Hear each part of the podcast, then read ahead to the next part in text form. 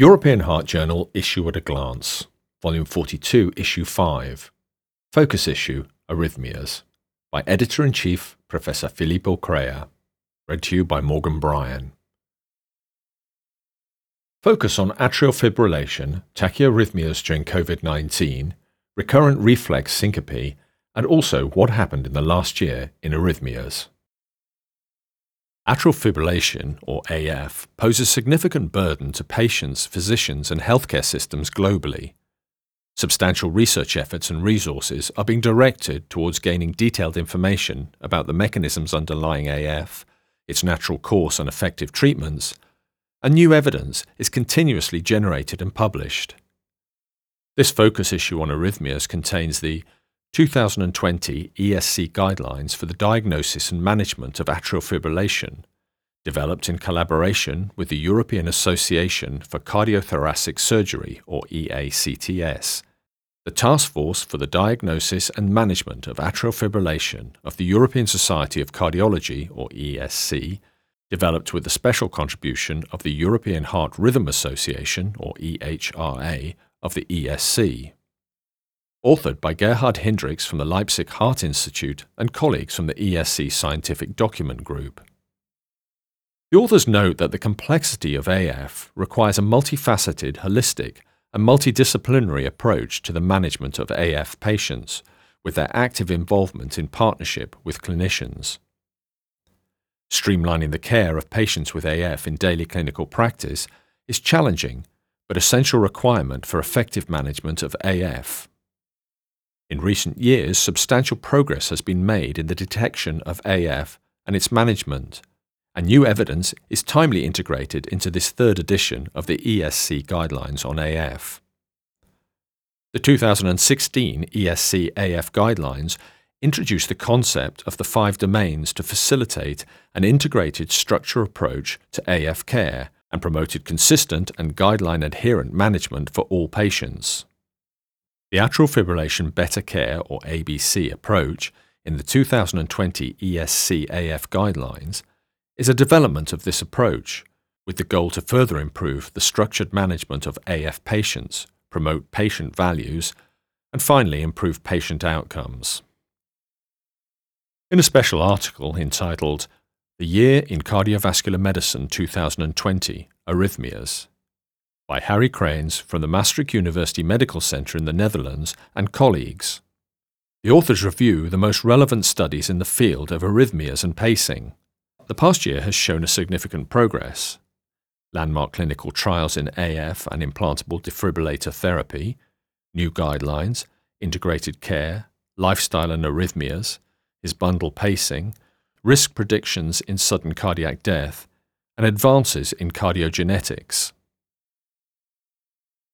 An estimated 50% of the general population will have a syncopal event at some point in life, most frequently caused by vasovagal reflex. Although the clinical course is benign in most cases, especially in the younger population, severe forms of reflex syncope account for approximately 14% of cases, primarily in older patients. Frequent unpredictable syncopal events in these patients may be severely disabling justifying mechanism specific treatments. Pacemakers with a rate responsive closed loop stimulation or CLS system continuously analyze trends of right ventricular intracardiac impedance during systolic phases to gather information about speed of myocardial contraction and adjust pacing rate accordingly. Recently, in acute tilt testing studies, pacemakers with CLS have shown the ability to institute a rapid pacing rate at the time of impending tilt induced syncope.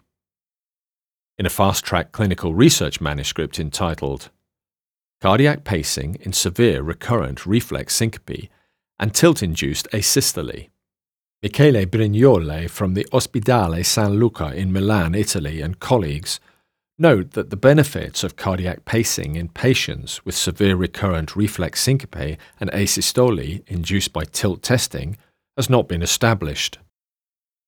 The usefulness of a tilt table test to select candidates for cardiac pacing is controversial. The authors randomly assigned patients 40 years or older who had at least two episodes of unpredictable severe reflex syncope during the last year, and a tilt induced syncope with an asystolic pause longer than three seconds, to receive either an active pacing on 63 patients or an inactive pacing off 64 patients dual chamber pacemaker with CLS. The primary endpoint was the time to first recurrence of syncope. Patients and independent outcome assessors were blinded to the assignment treatment. After a median follow up of 11.2 months, syncope occurred in significantly fewer patients in the pacing group than in the control group. 16% versus 53%, hazard ratio 0.23, p equaling 0.00005. A combined endpoint of syncope or pre-syncope occurred in significantly fewer patients in the pacing group, 37% versus 63%, hazard ratio 0.44, p equaling 0.002. Minor device related adverse events were reported in 5 patients, or 4%. Brignole et al. conclude that in patients 40 years or older, affected by severe recurrent reflex syncope and tilt induced asystole, a dual chamber pacemaker with CLS is highly effective in reducing recurrence of syncope. The author's findings support inclusion of tilt testing as a useful method to select candidates for cardiac pacing. The manuscript is accompanied by an editorial by Cecilia Linde from the Karolinska Hospital in Stockholm, Sweden, and Harry Crijns from the Maastricht University Medical Center in the Netherlands. The editorialists note that the Spain study led to a Class 2B recommendation for DDD pacing in the 2018 ESC syncope guidelines. The convincing results of the BioSync CLS study published in this issue may contribute to broaden the recommendations for patients with recurrent vasovagal reflex syncope there may indeed be a solution to an old problem. Ventricular arrhythmias, or VAs, are most likely to occur in settings associated with increased sympathetic tone, including physical activity, illness, and emotional distress. Historically, we have seen significant world events coinciding with a substantial rise in myocardial infarctions as well as VAs and the need for implantable cardioverter defibrillator or ICD therapies. The health consequences of such events may be long lasting, with documented increases in myocardial infarctions up to three years following earthquakes and tsunamis. Interestingly, a decline in hospitalization for cardiovascular related illness during COVID 19 has been documented in multiple countries, seemingly attributable to fewer acute coronary syndrome presentations. In a clinical research article entitled Ventricular arrhythmia burden during the coronavirus disease 2019 or COVID 19 pandemic. Catherine O'Shea from the University of Adelaide in Australia and colleagues sought to determine the VAS burden in ICD patients during COVID 19. In their multi center observational cohort study over a 100 day period during the COVID 19 pandemic in the US, the authors assessed VAs in ICD patients from 20 centers in 13 states via remote monitoring. Comparison was with a 100 day control period, late 2019, and a seasonal control period, early 2019. The primary outcome was the impact of COVID 19 on VA's burden. During the COVID 19 period, about 6,000 ICD patients underwent remote monitoring with about 17,000 episodes of treated VAs, 2.8 events per 100 patient days. Comparing patients remotely monitored during both COVID 19 and control period, significantly fewer VAs occurred during COVID 19, incident rate ratio 0.68, p being less than 0.001.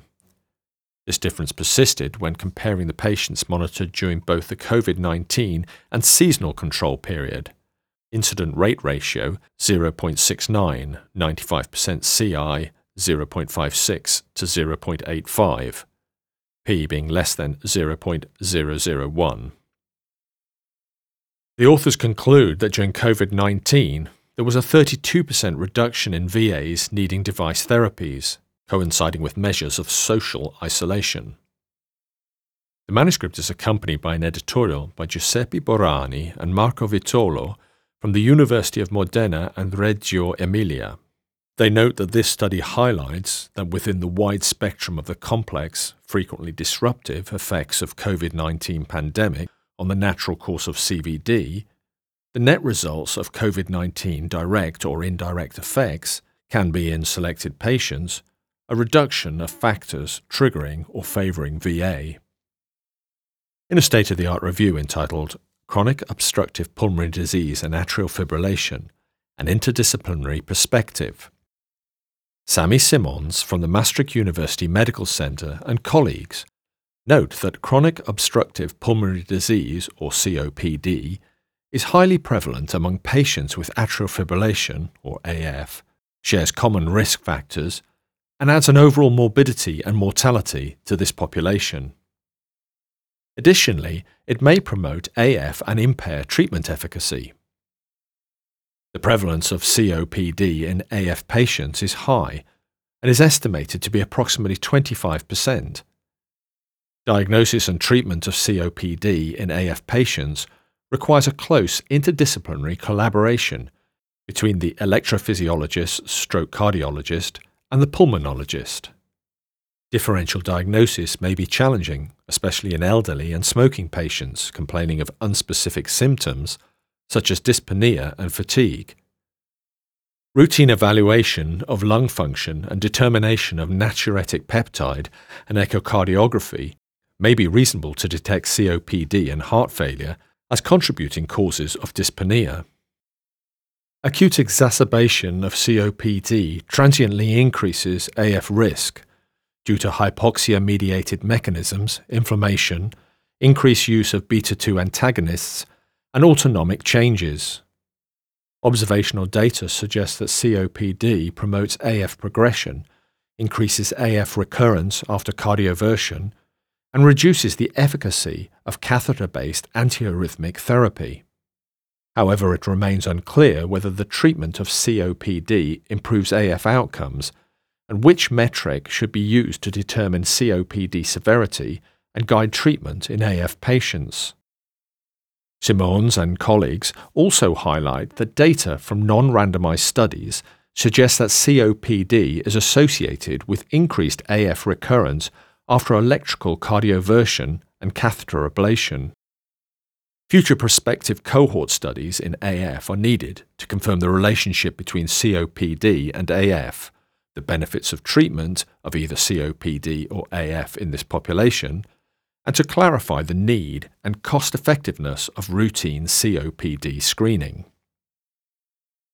This issue is further complemented by a discussion forum contribution in a manuscript entitled Personalized Antithrombotic Management of Patients with Non-Valvular Atrial Fibrillation and a CHA2DS2-VASc score of 1, a statement of the ESC Working Group on Cardiovascular Pharmacotherapy and ESC Council on Stroke. Patrick Sulzgruber from the Medical University of Vienna in Austria comments on the 2020 ESC guidelines for the diagnosis and management of atrial fibrillation, developed in collaboration with the European Association of Cardiothoracic Surgery, or EACTS, that are also published in this issue. The editor's hope